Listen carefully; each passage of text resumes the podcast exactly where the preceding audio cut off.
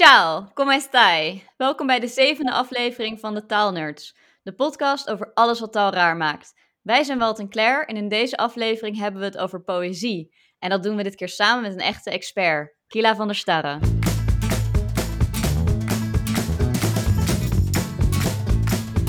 Hey Claire. Hey, hoe is het?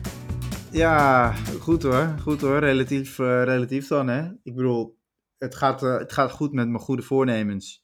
Nog steeds dry? Ja, wel echt heel veel alcoholvrij bier. Nee, maar het gaat, eh, gaat, gaat prima hoor. Ja, ik, ik, ik moet het momenteel hebben van de ginger ale. Die vind ik, eh, die vind ik wel echt heel lekker. Je, je vervangt wijn door ginger ale. Ja, eigenlijk wel. En eh, je andere goede voornemens, van hoeveel boeken ging jij ook alweer lezen? Ja, nou, oprecht, het gaat dus echt een stuk beter dan ik had gedacht. Ik weet ook dat ik nu soort van moest zeggen: Oh ja, het is me gelukt. Dus ik heb het ook expres daarom gedaan, denk ik. Misschien helpt daarom wel goed voornemen. Maar ik heb 2,5 boek nu gelezen. Het is wel Harry Potter. en dan een van die, eh, van die kinderboeken, zeg maar, vanuit het begin? Of Nee, eh, nee, toch van een beetje het zwaardere werk Ja. aan het einde van de reeks? Ja, 5, 6 en 7 ben ik nu. Ik zit nu Oh. halverwege 7. Ik ben niet zo heel erg thuis in Harry Potter. Ik heb toen ik, toen ik 18 was, gingen we met de bus naar Spanje op vakantie. Ik denk een beetje de, de laatste keer dat ik dat, eh, dat ik dat heb gedaan. En toen was op de heenweg was de eerste film van Harry Potter. En op de terugweg was weer de eerste film van Harry Potter. Dus ik heb hem twee keer gezien met een week ertussen. En ja, en ik associeer Harry Potter associeer ik dus met zeg maar brak in een bus. En ja, dat weerhaalt mij ervan om me verder in, in Harry Potter te, te verdiepen. Maar, eh, maar jij vindt het dus wel leuk. Ja, ja, maar ik, ik denk ook, ik ben er heel erg mee opgegroeid. Ik kreeg het eerste boek toen ik denk ik acht was of zo. En dan groei je met die boeken mee op. En dan is het wel echt heel erg leuk. En ik, heb ze in ieder geval heel- met heel veel plezier gelezen. En ik ben er zelfs Engels door gaan leren. Want het vierde boek kwam uit, maar alleen in het Engels dacht ik, nou ja, hoe moeilijk kan dat zijn? Nou, hartstikke goed. Ja, ik, heb, ik had helemaal niet het voornemen om meer te gaan lezen of wat dan ook. Maar ik heb ook best, eh, best veel gelezen deze maand. Ja, aanraders? Nee, want Oh. het is zeker ook geen, eh, ook geen literatuur. Ik heb boeken gelezen over investeren. Oef. Ja, dus dat gaat over, eh, nou ja, dat gaat over opties en over gestructureerde producten. En dat is allemaal. Ja, ik, ik heb dan opeens bedacht van dat is interessant en daar wil ik iets van weten. En dan, dan, dan blijkt het op zich ook gewoon heel boeiend te zijn. Maar ja, het is wel gewoon taaie kost. En het is zeker niet, eh, zeker niet aan iedereen aan te bevelen of zo. Nee. Ja, laten we, het, laten we het hierbij houden. Want Ja, zeker weten. door naar ja, iets wat veel leuker is en veel cooler. ja, want Ja. we hebben echt een hele interessante gast. Met een, een, ja, vertel jij het maar eigenlijk. Want het is jouw, eh, jou- jouw vondst, geloof ik, hè? Ja, eh, hoe moet ik dit zeggen? Het is gewoon zo geweldig dat iemand zoals, zoals deze persoon de, de spits komt afbijten als eerste gast van de taalnerds. Een, een mede-taalnerd, namelijk Kila van der Starre.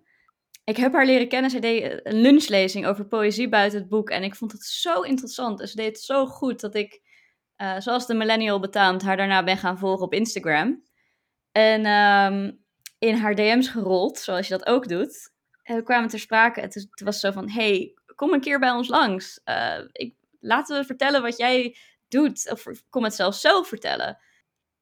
En wij gaan gewoon met haar nu een heel gaaf gesprek hebben over poëzie buiten het boek, over candlelight gedichten.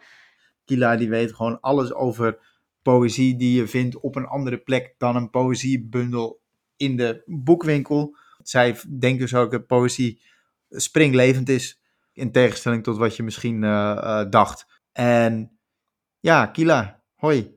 Wat leuk dat je erbij bent. Ehm, voordat we heel erg de diepte in gaan duiken, wie ben jij? En wat maakt je een taalnerd?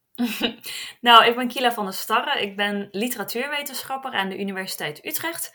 En ik heb een proefschrift geschreven over poëzie buiten het boek in Nederland en Vlaanderen. Buiten het boek. En wat is dat precies, poëzie buiten het boek? Ja, alle vormen van poëzie die niet in boeken staan. Dus ehm, ik ben bijvoorbeeld geïnteresseerd in straatpoëzie en Instagram-poëzie en candlelight Ehm, soms staan die wel ergens in een boek, maar mijn onderzoek richt zich op die vormen die ik dan non-boekpoëzie noem. Ja, en dat, dat onderzoek, dat is een, een, een promotieonderzoek.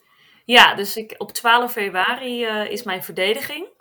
Uh, op dit moment van deze opname weet ik nog niet of ik in het academiegebouw mag staan of niet. Dus dat is nog spannend. spannend. Maar dan uh, promoveer ik daarop, ja.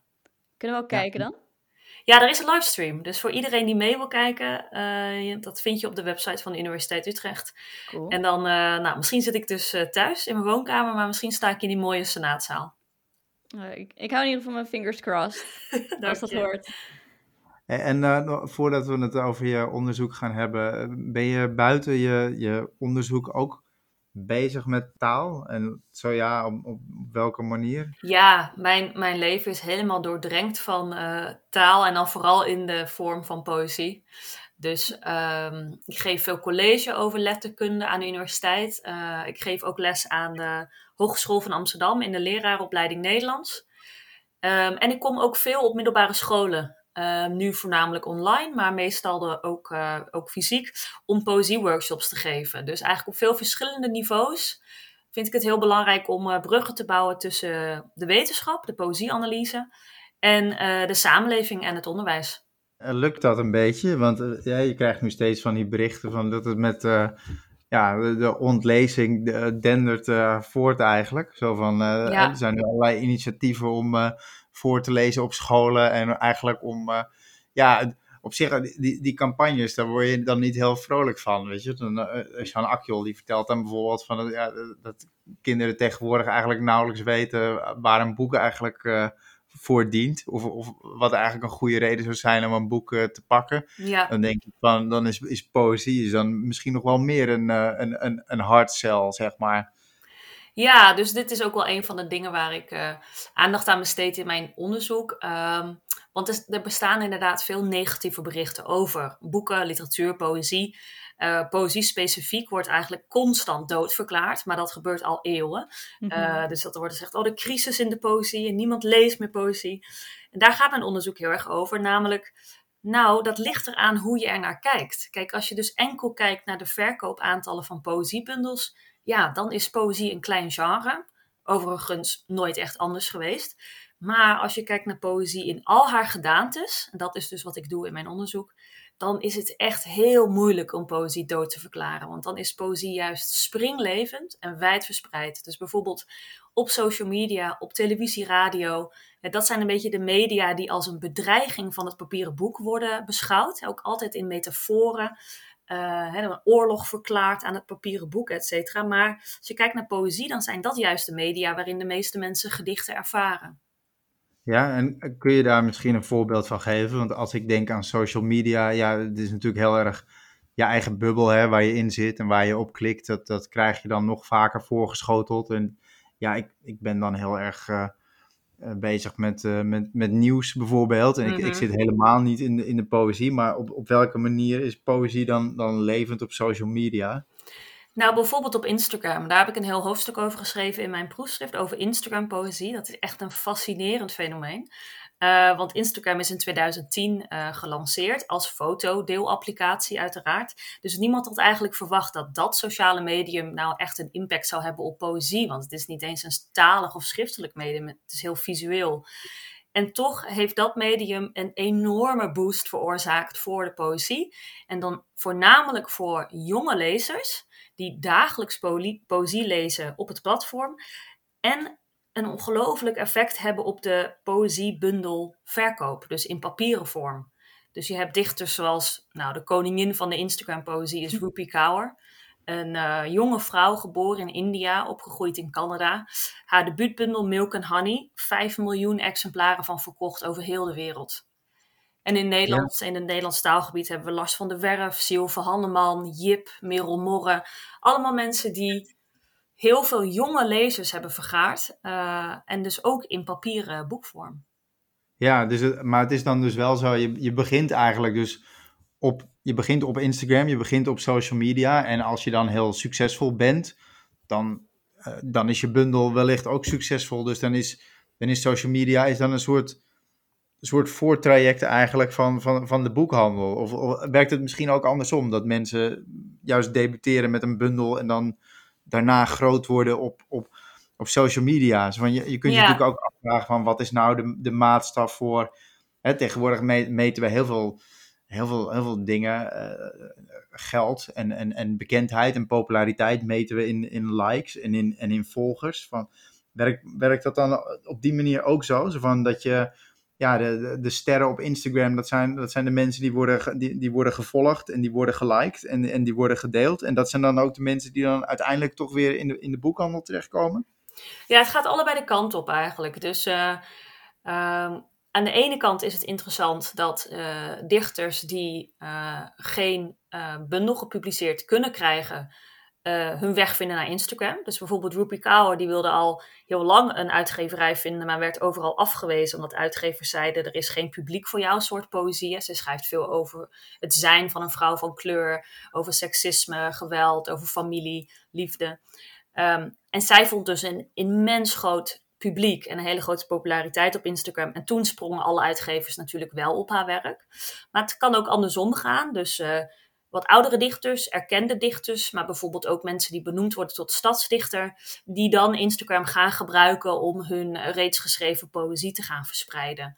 Um, en het, het mooie is dat Instagram-poëzie wordt ook al Insta-poëzie genoemd. En als je daar een extra P tussen plaatst, dan heb je instap-poëzie. Hey, en uh, instap-poëzie, dat, dat is Insta-poëzie op verschillende manieren. Het is dus voor veel jonge mensen ja, een manier om in de poëzie te stappen. Dus eerst wat dichters gaan volgen. Tim Hofman is ook ooit begonnen als Instagram-dichter bijvoorbeeld.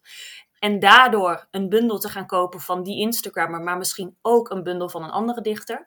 Maar dus ook inderdaad instap. Het is ook een instapmanier voor dichters om hun publiek te vinden, om hun, hun draai te vinden, om hun stem te vinden. Ja, ja en, de, en dus ook misschien voor de, ja, hoe noem je dat eigenlijk, de, de poëzieconsument. Zo mensen die normaal gesproken misschien niet in een boekhandel door, door, door stapels bundels zouden gaan bladeren. Die misschien omdat een, een vriend of een vriendin iets deelt of dat ze toevallig iets tegenkomen dat ze aanspreekt. Dat ze op die manier ook ja, in aanraking komen met poëzie en daar, en daar enthousiast van, van worden. Ja, precies.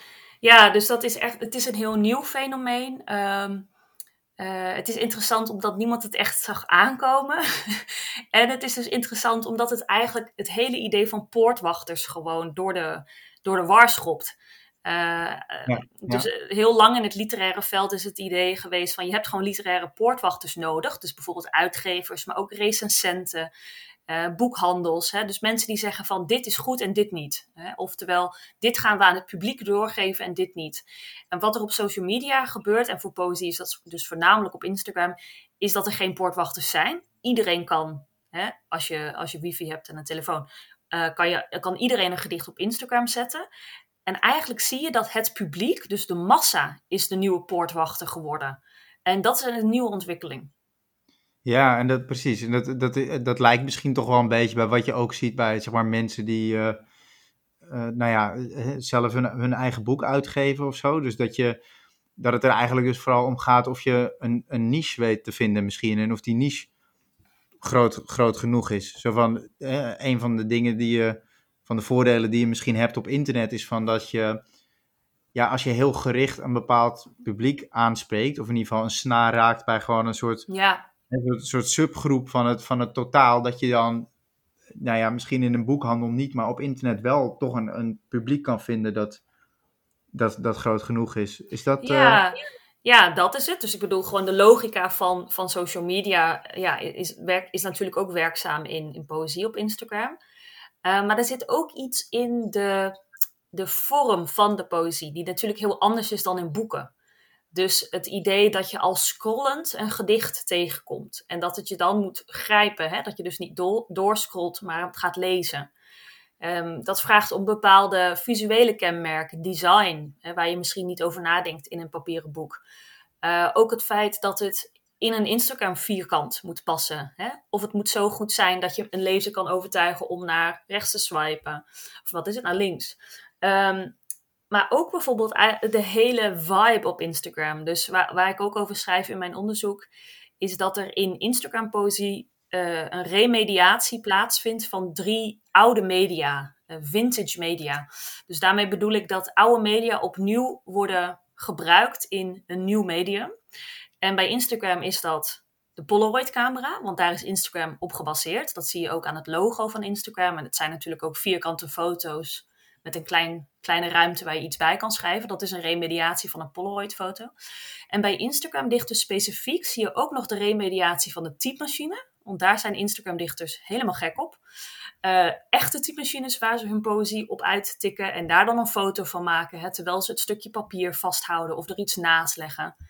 Uh, maar ook uh, digitale uh, typewriter fonts. Dus dat je dus ja, doet alsof je op een typemachine zit te typen. En het derde vintage medium is het handschrift. Ook heel populair onder Insta-dichters. Dus je, je gedicht uitschrijven met een vulpen. Of je gedicht ondertekenen met een handtekening. En wat die drie vintage media gemeen hebben, is authenticiteit en onmiddellijkheid. Dus het idee dat je als volger van zo'n Insta-dichter heel authentiek, hele nieuwe gedichten die net zijn geschreven, uh, kan lezen op je telefoon. Het ontstaat eigenlijk zeg maar ter plekke, van je, je ziet, het, je, je ziet het, geboren worden, zeg maar. Het dat is het idee. Ja, maar dat is natuurlijk deels schijn. Ik bedoel, dat weten we allemaal wel. Ja, dat, dat vind ik dan interessant, want daar, daar zit ik eigenlijk de hele tijd over na te denken. Van wat, wat als ik zeg maar social media in één woord zou moeten samenvatten, dan zou ik zeggen uh, ijdelheid. Ja. Van, het is voor een heel groot deel het is voor ijdelheid en het, het, ja, het continu broadcasten van, van jezelf. Maar eigenlijk niet echt van jezelf, maar een soort nou ja, versie uh, van jezelf. Ja, zo van, ik, ik vind toch veel dingen die ik zie. En natuurlijk, social media is zo breed en er is zoveel op, op, op, op te zien en, en, en mee te maken. Dat je dat, dat zeker niet allemaal over één kan moet scheren. Maar um, het, het, het gaat toch voor mijn gevoel ook op Instagram voor een heel groot deel over. Kijk eens hoe interessant, succesvol, mooi, uh, aantrekkelijk uh, enzovoort ik ben. En ja. uh, ook als het bijvoorbeeld gaat om, om vloggen en, en dat soort dingen, dan denk ik ook vaak van ja, het, het, voelt voor mij juist heel vaak heel, heel niet authentiek en heel erg, ja, ja, ja een, beetje, beetje melodramatisch en een beetje, beetje aanstellen misschien en een beetje van, ja, heel, heel graag willen dat andere mensen uh, zien wat jij voelt en, en jezelf een soort belangrijk maken of zo. Ik bedoel, ik, nu klink ik misschien heel negatief, maar dat is, ja, dat is toch iets wat, wat ook wel een beetje bij social media hoort. En dan denk ik van, is dat, is dat niet iets wat je dan zeg maar ook terugziet in die, in die poëzie? Zo van, ik, ik zou me bijvoorbeeld kunnen voorstellen dat het in, in vergelijking met de gemiddelde bundel uh, die in de winkel ligt, dat het wat meer, wat, wat navelstaarderiger is of zo. Dat het wat meer om, uh, ja, uh, jezelf gaat misschien. Um, ja, Instagram gedichten worden ook niet voor niks selfie poems genoemd. Hè, omdat ze natuurlijk gewoon heel erg in, die, in dat hele mechanisme van social media zitten en functioneren. Um, maar het interessante aan Instagram-poëzie ten opzichte van papieren bundelpoëzie is natuurlijk dat de dichters in direct contact staan met hun publiek. Dus in die zin zou je denk ik net zo goed kunnen beargumenteren dat Insta-poëzie minder navelstaarderig is dan poëziebundels, omdat het juist gaat ook om de ander en om de lezer.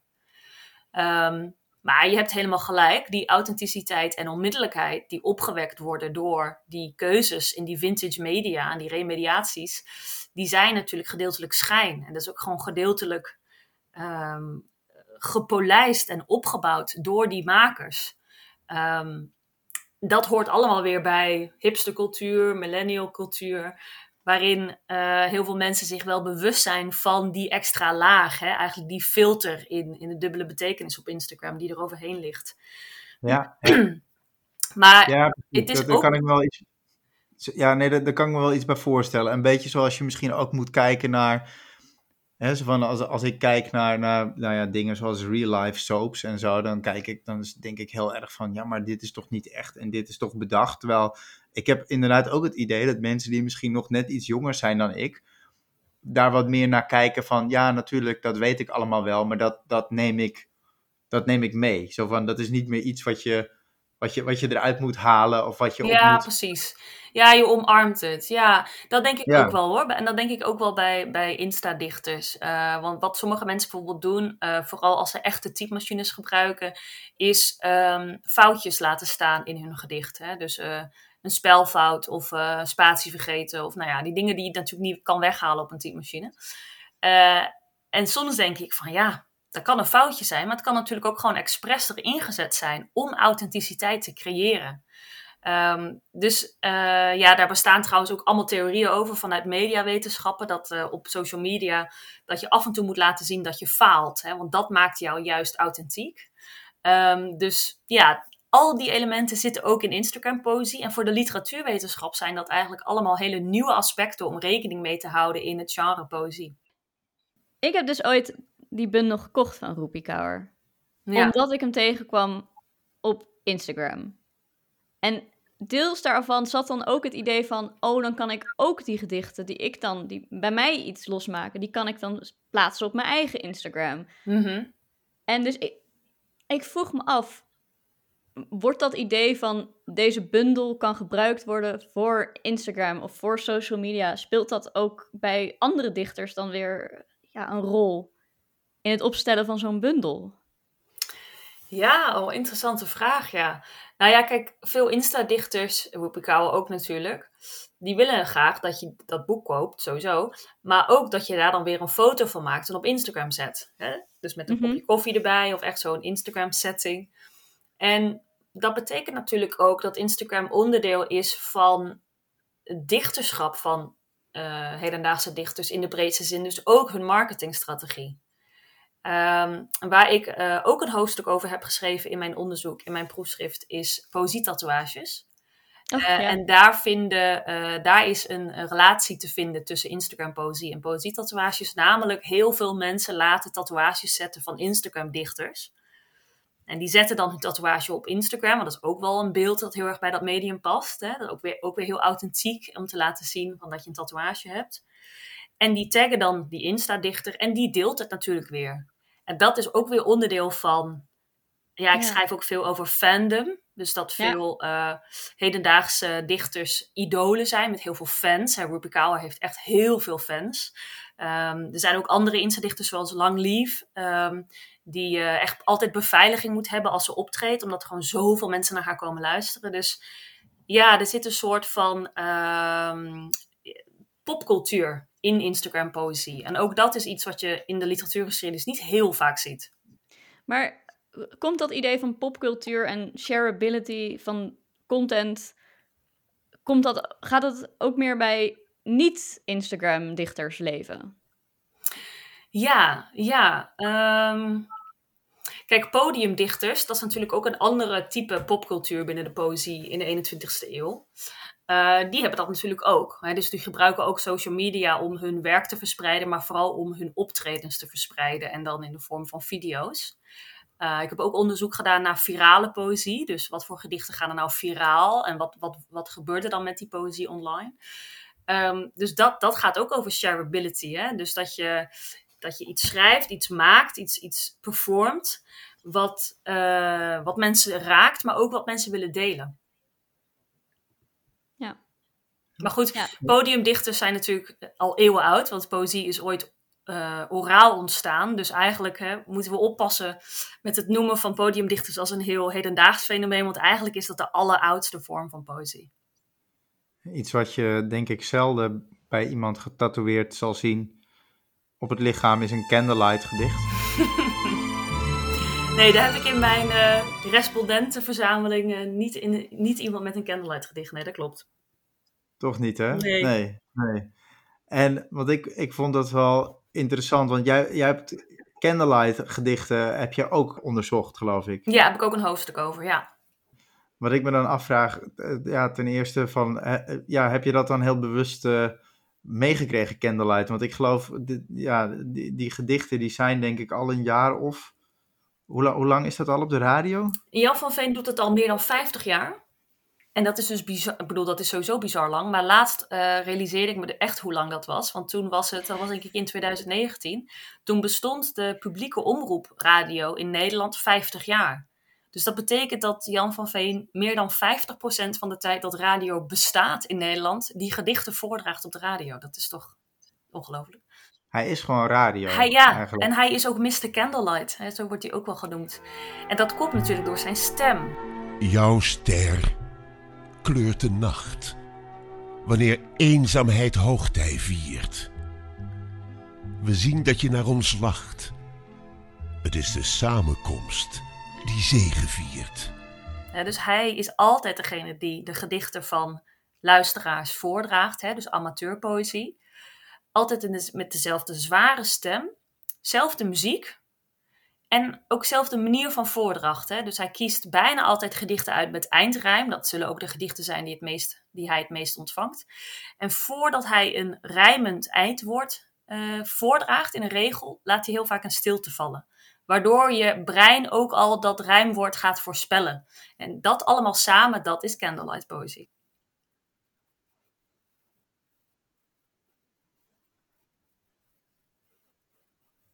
Ja, en dat is heel voorspelbaar. Want candlelight poëzie bestaat, het fundament daarvan is clichés. Ja.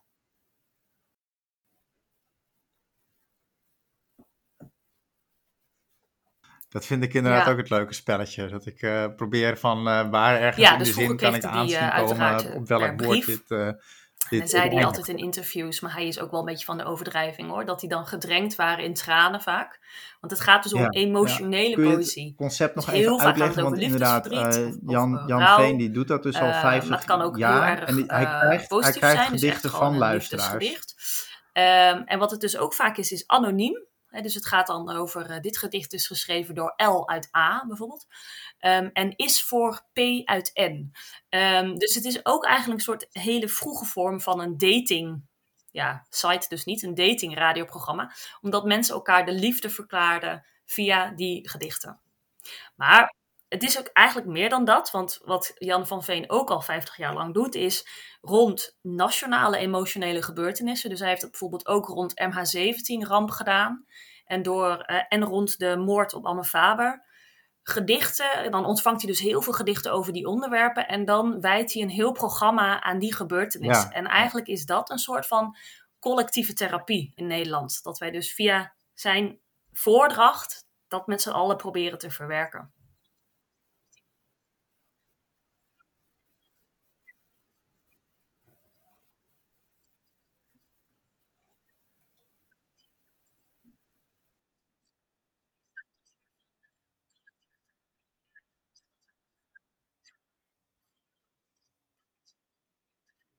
Ja, ja en dat, dat kun je dus inderdaad collectieve therapie noemen. Maar bij zo'n candlelight gedicht, dan, wat ik me dan ook altijd afvraag is van... Waarom doet iemand dit? Is dit nou puur van ik heb een bepaald gevoel en daar wil ik iets mee. Of ik heb, ik heb dat gevoel heb ik omgezet in, in hè, iets wat ik heb gemaakt, een gedicht, een soort, soort, soort ja, manier om dat vorm te geven. En daar ben ik eigenlijk toch best wel trots op. Dus dat wil ik delen met de wereld. Of is het toch inderdaad dat iemand denkt van ik wil eigenlijk een soort iemand de liefde verklaren, maar dat durf ik niet helemaal. Dus dat doe ik dan een soort pseudo-anoniem op de radio, zeg maar, voor de hele wereld. Weet je wel? Zo van, wil, mhm. die, wil die P uit A, wil die nou dat, dat N uit M uh, weet dat het uh, Peter uit, uit Amersfoort is? Of wil hij dat niet? Of wil hij dat misschien een beetje? De, de motivatie van mensen om zo'n gedicht in te sturen vind ik dan... Uh, dat is me altijd een, beetje een raadsel gebleven. ja, snap ik. Um, nou kijk, sowieso schrijven er ongelooflijk veel mensen poëzie in Nederland. Hè? Dus ik bedoel, de meesten komen daar natuurlijk niet mee naar buiten. Maar het is voor heel veel mensen een manier om hun emoties te verwerken, hun gedachten te verwerken. Bijvoorbeeld in dagboeken of op anonieme blogs. Of, nou ja. Dus dat gebeurt sowieso heel erg veel. Um, dat je het dan instuurt, ja, dat heeft ook echt, wat jij net zei, met trots te maken. Hè? Dus mensen hebben vaak lang aan die gedichten gewerkt. Het is ook een hele eer voor heel veel mensen als Jan van Veen hun gedicht uitkiest. Uh, Jan heeft er ook al nu een jaren een online radiostation, Candlelight Radio. En daar heeft hij ook altijd een gedicht van de maand. En dat soort dingen zijn heel erg belangrijk voor zijn luisteraars en zijn schrijvende luisteraars. Um, als hij gedichten voordraagt op de radio, dan plaatsen heel veel van die schrijvers ook die opname weer op YouTube. Hè? Dus er is echt een hele cultuur daaromheen. Um, en wat proberen mensen te doen? Ja, ik kan dat natuurlijk niet geheel invullen, maar wat uit mijn onderzoek blijkt is, ze willen hun, ze willen hun emoties vatten, grijpen daarom naar poëzie en grijpen ook daarom naar eigenlijk een hele 19e eeuwse vorm van poëzie, namelijk korte regels, grote woorden, eindrijm en metrum. Nou, metrum is heel moeilijk om te schrijven, want dat is dus een vast ritme in de woorden. Dus dat lukt heel vaak niet bij candlelight poëzie. Maar er zit een soort van poging in om ritme te creëren. Um, En dat is eigenlijk de idee van een gedicht. een soort van oorspronkelijk idee van uh, dramatisch, eigenlijk romantisch, ook echt in de zin van de romantiek, uh, eindrijm. En het grappige is natuurlijk dat hedendaagse dichters al lang niet meer zo schrijven. Hè. Vrij vers is nu eigenlijk de norm. En binnen de amateurpoëzie van Candlelight is de 19e eeuwse vorm nog steeds de norm. Ja, dus het is eigenlijk het, het idee dat mensen hebben van wat een gedicht is of moet zijn.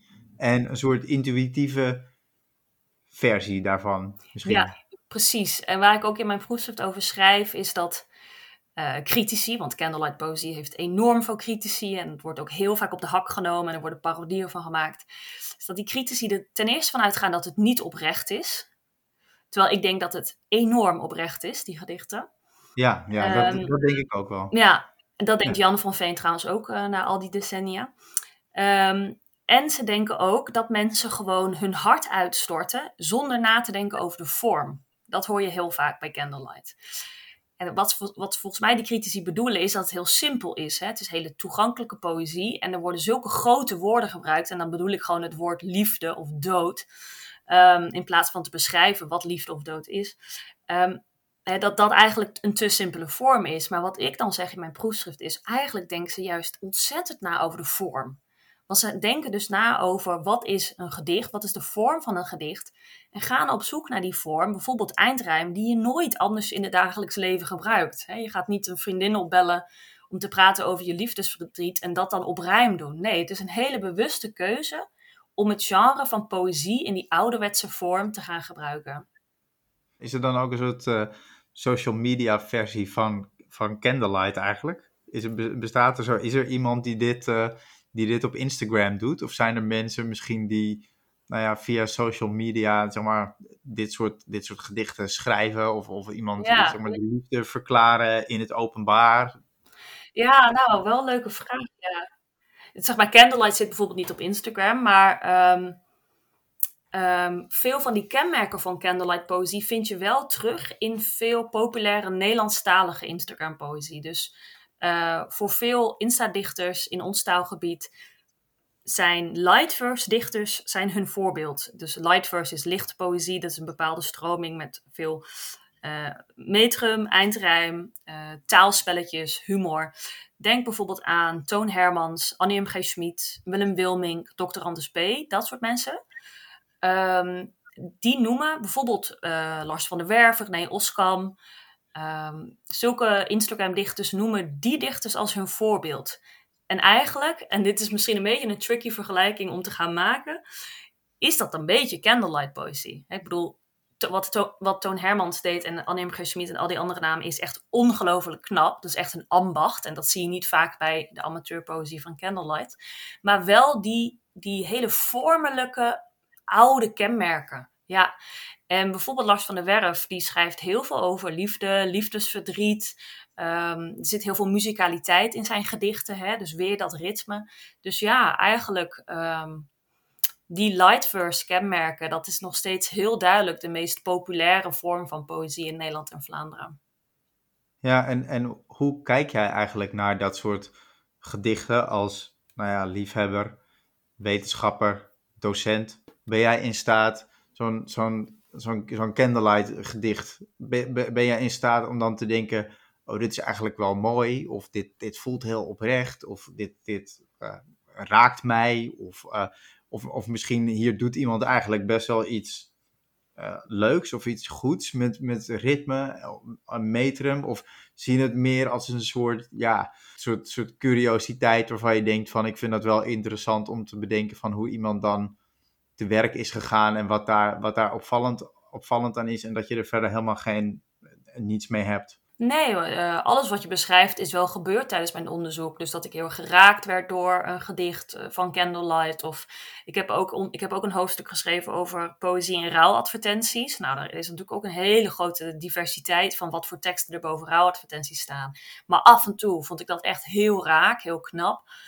Uh, maar wat ik vooral gedurende mijn onderzoek ben gaan inzien, nog meer dan daarvoor, is dat kwaliteit zo'n ongelooflijk glibberig, uh, ja, niet vast te grijpen iets is. Um, omdat ik heel veel onderzoek heb gedaan naar de dragers van poëzie en wat de materiële drager bijdraagt aan de betekenis van de taal. Hè? Dus bijvoorbeeld die stem van Jan van Veen, wat dat eigenlijk in zijn stem ook betekenis zit. Maar bijvoorbeeld ook bij straatpoëzie, dus hoe een gedicht op een muur is geschilderd, de vormgeving, de locatie, ook daar zit allemaal betekenis in. En daardoor ben ik ook heel erg gaan inzien dat kwaliteit eigenlijk ja, geheel samenhangt met die context van een gedicht. Dus met het publiek uiteraard, maar dus ook met de drager. Dus ehm, een candlelight gedicht of een candlelight dichter zal nooit de PC Hoofdprijs winnen. Maar de gedichten die uh, de dichters van de PC Hoofdprijs uh, schrijven, die zullen nooit een succes zijn tijdens het radioprogramma Candlelight uh, met de stem van Jan van Veen. Dus nee. het is maar relatief. En um, daarom vind ik het tegenwoordig ook heel moeilijk om de vraag te beantwoorden van wat is je lievelingsgedicht of wat is je lievelingsdichter. Omdat ik denk, ja, in welke situatie? Weet je wel? Sorry. ja, dan, ben ik, ben ik aan het rouwen of ben ik aan het scrollen? Ben, ik, ja. ben ik op zoek naar iets om te delen op Instagram? Uh, wil ik het naar een vriendin sturen om haar een hart onder de riem te steken? Uh, wil, wil, ik iets laten tatoeëren? Wat zei je?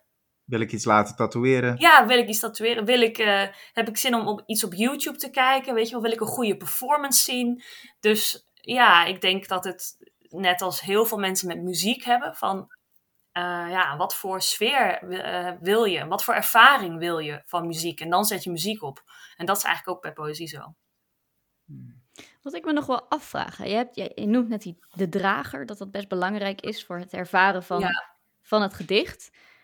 Kan een candlelight gedicht bestaan zonder Jan van Veen? is het dan nog wel een candlelight? Ja. Um, ja, als Jan van Veen het niet voordraagt, vind ik het geen candlelight gedicht. Nee. Ik moet wel zeggen, uh, Jan heeft ook heel veel uh, papieren bloemlezingen uitgegeven met candlelight poëzie. Dus, maar dat zijn wel allemaal gedichten die hij heeft voorgedragen. Maar die bestaan dus wel in boekvorm. Ja, nee, precies Claire. Ik denk dat dat waar is. Hè? Dus um, ja, iets is een muurgedicht als het op een muur staat. Dus je hebt eigenlijk gewoon subgenres binnen poëzie. En die hebben dus onder andere te maken met de drager die ja, zo belangrijk is dat de betekenis daar ook deels van of, uh, afhankelijk is. Dus ik open mijn proefschrift met de vraag: um, waar is het gedicht App van M. van Salis? En dat gedicht bestaat in heel veel dragers. Op muren, op ramen, op Instagram, in rouwadvertenties, in tatoeages. Nou, eigenlijk uh, heel veel dingen waar ik onderzoek naar doe. Ik heb ook een hoofdstuk over Stichting Plint en hun poëzieposters en poëzie op kussenslopen. Nou, App staat ook op een poster. En dan ga ik eigenlijk bekijken van, wat betekent dit gedicht? Nou ja, die vraag moet je dus eigenlijk in heel veel variaties beantwoorden. Dus dan laat ik bijvoorbeeld zien dat dat gedicht aan de kust in België, want het hangt aan een muur in Oostende, daar zou je het gedicht heel snel interpreteren als een tekst over de zee, hè, dus over de zee die zich terugtrekt. Terwijl als je hetzelfde gedicht leest in een rouwadvertentie, dan lijkt het opeens over de dood te gaan. Hè? Dus alsof die gestorvene zich terug heeft getrokken uit het leven. Terwijl er niks is veranderd aan de tekst van het gedicht. Um, en dat is, daar bestaan al theorieën over. Um, ik haal ook Hirsch aan. Um, hij heeft het over het onderscheid tussen meaning en significance. En hij zegt: meaning is de universele vaste betekenis van poëzie. Daar is, dat is waar letterkundigen naar op zoek zijn. En significance is wat een gedicht voor één persoon betekent. En dat kan per persoon, per moment in je leven verschillen. Nou, ik geloof niet dat meaning bestaat. Ik denk dat er geen vastliggende betekenissen zijn uh, in taal, maar ook dus niet in poëzie. Dus dat, ik ben het niet eens met Heers, maar ik vind het wel wel een mooi onderscheid, omdat ik dus dan duidelijk daarmee kan laten zien, ik heb het over significance. Dus ik heb het over wat poëzie betekent per moment, per drager, per persoon. Maar maakt dat dan niet, als je poëzieonderwijs zou doen, ja. gewoon in Nederlands les, dat, dat maakt het dan best wel moeilijk. Waarom? Omdat, ja, wat, wat ik me herinner van poëzieles of uh, les over gedichten, is dat het heel erg van dit is wat de dichter ja. heeft bedoeld en dat moet je onthouden. Terwijl ja, dat is de persoonlijke... meaning uh, waar ja. hij het over heeft. Ja, en niet significance. En denk je dat als die significance een belangrijkere rol zou innemen in uh, het poëzieonderwijs, wat zou jij daarvan vinden? Ja, dat zou ik fantastisch vinden, want um, er bestaat zoveel poëzievrees, poëzie-koudwatervrees, ook onder leraren, ook onder de leraren die ik opleid in de leraaropleiding. Ehm, mensen durven heel vaak niet over poëzie te praten, omdat ze bang zijn dat ze die meaning in die termen van Heers niet kunnen vinden. Terwijl ik geloof dat het niet eens bestaat als literatuurwetenschapper. Terwijl iedereen een significance uit een gedicht kan halen. En wanneer wordt het interessant? Als mensen met elkaar in gesprek gaan over hun significance van een gedicht. Dan ontstaan er prachtige gesprekken. En eh, dat is ook heel goed mogelijk in de klas. Als je dus die angst weghaalt voor poëzie. En ook als je natuurlijk een veilige omgeving maakt. Zodat iedereen zijn of haar hun significance kan delen. Ehm, en dat heb ik trouwens ook geprobeerd. Want ik heb het boek Woordentemmen geschreven samen met Babette Zelstra. Precies met dit doel. Om uh, mensen te laten zien hoe je gesprekken kan voeren over gedichten. In plaats van enkel vraag-antwoord van wat bedoelt de dichter hier? Want dat is een, een van de vragen waar ik een hele grote allergie voor heb. Ja. Um, en uiteraard, en dat, jullie zijn taalnerds, net als ik, uh, is dat ook logisch dat er heel veel significances zijn per gedicht. Omdat taal zo'n ambigu iets is. Taal is eigenlijk een heel onhandig iets om je eenduidig in uit te drukken. Dat gaat bijna niet. En wat dichters doen, is dan ook nog spelen met die ambiguïteit. Dus spelen met het feit dat één woord uh, meerdere dingen kan betekenen en een zin al helemaal. En als je dat dan gaat proberen te proppen in één meaning, ja, dat kan bijna niet. En daar raken mensen dus ook heel erg gefrustreerd door bij poëzieanalyse in de klas. En dat is gewoon heel erg zonde dat gesprek, hè, van het gesprek over poëzie en, en met elkaar gedachten, van, eh, van gedachten wisselen over gedichten, is dat eigenlijk ook iets dat, dat op social media veel gebeurt? Mensen die dan gedichten delen en liken en, en ja. Uh, hun, zichzelf uh, uiten via hun Instagram-pagina, ontstaan daar ook die gesprekken? Ja, er gebeurt heel veel. Dus het gebeurt bijvoorbeeld in de comment-sectie van Instagram onder de gedichten van dichters. Maar het gebeurt eigenlijk nog veel meer op uh, fora, zoals gedichten.nl. Dat is de allergrootste website met Nederlandstalige poëzie. En dat, die website is helemaal ingericht op gesprekken over gedichten. Dus daar commenten mensen op elkaars gedichten, want het is een mix van amateurpoëzie en erkende poëzie dat overgetypt is uit bundels. En mensen ranken de gedichten daar. Dus dat, dat is eigenlijk een constante gesprek tussen duizenden gebruikers op gedichten.nl constant aan het praten over wat betekent dit gedicht voor mij? Wat vind ik mooi aan dit gedicht? Wat kan ik leren van dit gedicht? Ja, dus dat gebeurt uh, heel veel online. En als je nadenkt over het feit dat ons Nederlands taalgebied natuurlijk vrij beperkt is, in het Engels taalgebied, de Engelse poëzie scene online, is dat natuurlijk nog veel en veel groter. Wat ik me nou ook nog afvraag, hè, als je nou zoals je het beschrijft, zijn er toch een beetje twee verschillende werelden. Hè? Zo van, je hebt aan de ene kant heb je de, zeg maar de, de poëzie buiten het, uh, buiten het boek, dus wat er op social media allemaal gebeurt. En je hebt wat er in de boekhandel gebeurt. En dat is uh, eigenlijk uitsluitend vrije vers bijvoorbeeld. En dat, dat zijn toch eigenlijk wel twee heel verschillende dingen. En dan vraag ik me af, maken die, die, die boekhandeldichters, maken die zichzelf, plaatsen die zichzelf dan niet op een gegeven moment een beetje buiten nou ja, buiten de discussie of een beetje buiten de maatschappij. Ik bedoel, kijk, als je kijkt naar literatuur bijvoorbeeld, dan is het toch wel van, nou ja, je hebt een, een stuk of uh, vijf à tien leidende uitgeverijen en wat kleine uitgeverijen. En je hebt de literaire recensenten en ja, dat is toch wel de literatuur. En wat daar buiten gebeurt, telt, telt niet echt mee of telt een stuk minder mee. Ja. Maar is het bij poëzie dan niet, ik zou denken omdat, die, die, ja, omdat het ook zo, zeg maar, zo'n kleine markt is, zeg maar, misschien de mensen die, die echt eh, heel getrouw uh, regelmatig uh, bundels kopen. Terwijl die, die, die, die Instagram groep is misschien veel, veel groter en internationaler. Dat, die, dat die twee helemaal uit elkaar bewegen. En dat, dat een van de twee misschien ook een beetje ja, het, het onderspit delft daarin. Ja, nee, absoluut. Dus een van de rode draden in mijn proefschrift is uh, de relatie tussen binnen en buiten, noem ik dat dan. Die relatie is heel, uh, um, heel veelzijdig. Dus je hebt binnen en buiten als in binnen het boek en buiten het boek. Maar je hebt ook binnen de, de literaire instituten en erbuiten. En ook een soort metaforisch soort van idee. Ja, of je erbij hoort of zo in de poëzie zien of niet. Nou ja, ik werk dat helemaal uit. Eh, de relatie tussen binnen en buiten. En inderdaad, er zit dus een hele grote kloof tussen hoe bijvoorbeeld uh, academici uh, traditioneel naar poëzie kijken ten opzichte van hoe mensen poëzie ervaren en gebruiken. Want gebruik is dus ook een kernwoord in mijn onderzoek in, uh, in het dagelijks leven.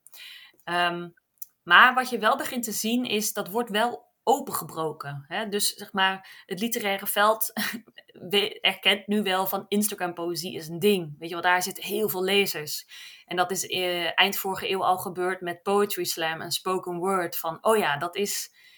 Misschien is dat wel onderdeel van de poëzie of is dat hip-hop of nou ja, dat soort discussies. Dus het is een ongelooflijk dynamische relatie tussen binnen en buiten. Um, er zit een soort vertraging ook in de kennis en effecten van wat er binnen wordt gedacht over poëzie naar buiten toe. Dus bijvoorbeeld bij Candlelight zie je dat ze eigenlijk nog in 19e eeuw, 20e eeuwse poëzieversies zitten te schrijven, terwijl de 21e dichters alweer verder zijn in hun vorm. Um, en je ziet ook invloeden van buiten de poëzie die effect hebben, zoals bijvoorbeeld onze liedcultuur. dus ik noemde net die populaire dichters, Toon Hermans, Annim G. Schmid, et cetera. Dat zijn ook allemaal liedschrijvers geweest. Dus je ziet dat er verschillende velden samenkomen en dat het literaire veld eigenlijk veel minder autonoom is en losgezongen van de rest van de wereld dan er soms wordt gedacht. Ja, ja. Wauw. Oké. Ehm, Kila, voordat we afscheid van je gaan nemen, um, zoals het een, een podcast wordt betaamd, waar kunnen mensen je nog meer zien? Waar kunnen mensen je nog meer volgen? Brand los. Ja, nou, ik zit sowieso op eh, Instagram uiteraard. Uh, dus volg mij daar als je het leuk vindt om meer te lezen over mijn onderzoek. Ik deel daar veel over. Um, mijn proefschrift uh, heet Poëzie buiten het boek. De circulatie en het gebruik van poëzie is de ondertitel. En dat verschijnt enkel als gratis e-book. Dus mocht je dat leuk vinden, vanaf 12 februari is dat uh, proefschrift te downloaden als gratis PDF van de website van de Universiteitsbibliotheek van Universiteit Utrecht. Um, en voor het geval luisteraars dat leuk vinden, ik heb de website straatpoëzie.nl opgericht. En daarop uh, maken we met z'n allen, met het brede publiek, een inventarisatie van alle straatgedichten in Nederland en Vlaanderen. Dus mocht je het leuk vinden of mocht je leraar zijn, er staan ook heel veel tips over hoe je straatpoëzie kan gebruiken in de klas uh, op straatpoëzie.nl. En dat is zonder puntjes, want anders op de E, want anders doet hij het niet. Uh, dus ja, dus als, uh, als mensen dat leuk vinden, er is nog van alles te lezen over poëzie buiten het boek. Cool. En woordentemmen? Ja, woordentemmen is een uh, boekenreeks ondertussen, want het tweede deel is ook uitgekomen. Dat is geschreven door Charlotte van den Broek en Jeroen Dera. Het eerste deel van woordentemmen schreef ik samen met Babette Zelstra. En dat zijn poëzie-doelboeken. Dus mocht je meer, willen po meer poëzie willen lezen en schrijven, maar voornamelijk erover willen praten met anderen, dan zijn die boeken een tip. Uh, ze worden ook heel veel gebruikt op scholen trouwens. Dus uh, in de klas is het ook nog erg leuk om te gebruiken. En um, ja, dat was het eigenlijk. Ja, dankjewel. Ik heb er nu ontzettend van genoten. Ja, ik ook. Ontzettend bedankt, uh, Kila. Heel interessant. Ja, graag gedaan en bedankt voor de hele mooie en goede vragen. Ik vond het echt een heel fijn gesprek. Nou, fijn. En uh, ja, en, en heel veel plezier en uh, met je promotie ook. En hopelijk is het inderdaad in de, in de grote zaal. I hope so, ja, dankjewel. Nou, en daarmee is niet alleen het interview afgelopen, maar ook deze aflevering. Volgende maand is er uiteraard weer een uh, nieuwe. We wensen iedereen een hele fijne Valentijnsdag. En ja, hopelijk lukt het je om een paar mooie gedichten te schrijven met eindrijm. En hoe nemen we afscheid, Claire? Het is Italiaans, hè? Gewoon ciao. Ciao. Ciao. Vind je ons nou cool? Dan kun je ons nu ook steunen. Dat doe je via petje af slash taalnerds. Je kunt dan een kleine donatie doen en zo zorg je ervoor dat we ook weer een volgende aflevering kunnen maken. Daarnaast kun je ons natuurlijk gewoon ook altijd vinden op Twitter en Instagram. En heb je een taalvraag of suggestie, hit us up via taalnerds@gmail.com.